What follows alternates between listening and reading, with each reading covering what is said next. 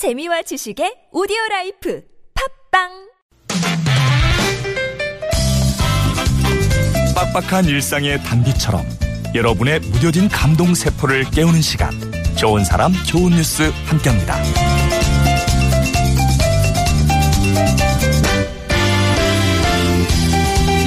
마음의 짐을 내려놓은 일, 어디에서부터 시작해야 할까요? 충북 보은군 보은읍에 사는 쉰여섯 살 이모 씨는 최근 집 앞 우편함에 들어있던 편지를 열어보고 깜짝 놀랐습니다. 발신인이 없는 그 편지에는요, 오래전 그가 운영하던 구멍가게 유리창을 깨고 과자를 훔쳤다는 누군가의 참회의 글과 현금 이십오만 원이 들어있었거든요. 이천 년부터 십 년 남짓 보은여중고 후문 쪽에서 구멍가게를 했다는 이 씨는 편지 사연을 이천삼 년의 일로 기억하는데요. 당시 가게 문을 열려고 나왔더니 유리창이 깨지고 과자가 무더기로 없어진 일이 있었답니다. 잊지 않고 용서를 구한 편지의 주인공이 되레 고맙다는 이 씨. 마음의 짐은 잘못을 인정할 때 가벼워지나 봅니다.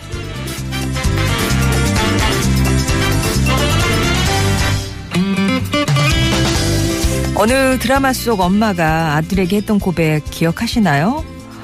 엄마가 영어를 읽을 줄 몰라, 아들. 미안. 지난 이십칠 일 서울 마포 아트센터에서는 조금 특별한 팝송 경연대회가 열렸습니다.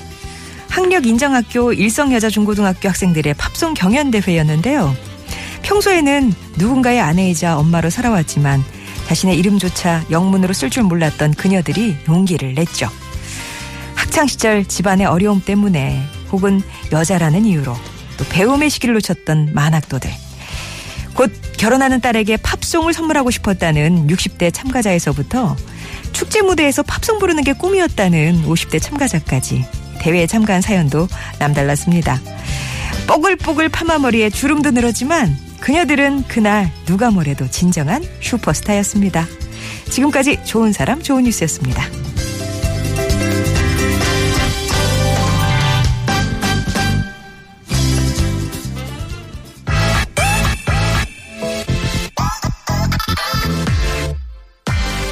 나로 말할 것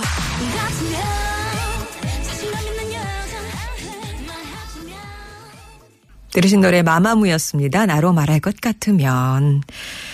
예, 오늘도 좋은 사람 좋은 뉴스 전해드렸어요. 야, 장사 접은 지가 수년이 지났는데 어떻게 또 찾으셔가지고 그렇게 갚고 참회를 끝까지 보내셨을까.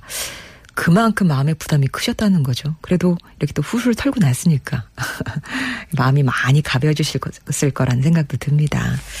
그리고 한번 들어보고 싶은데요. 그 팝송 경연대회. 예, 오늘 진짜 진심으로 부르는 그런 노래였을 거 아니에요. 슈퍼스타들의 만남. 예, 그랬습니다. 좋은 사람 좋은 뉴스에서는요. 이렇게 우리 가슴 울리는 참 좋은 뉴스들 찾아서 전하고 있어요. 저희가 뭐 뉴스 통해서 들을 수 있는 소식들 열심히 이제 찾고도 있지만 혹시 여러분 주변에 예, 뭐 어디에 등장하지도 않는 소개하고 싶은 예, 좋은 이웃 착한 뉴스 있으시면 언제든지 제보해 주세요.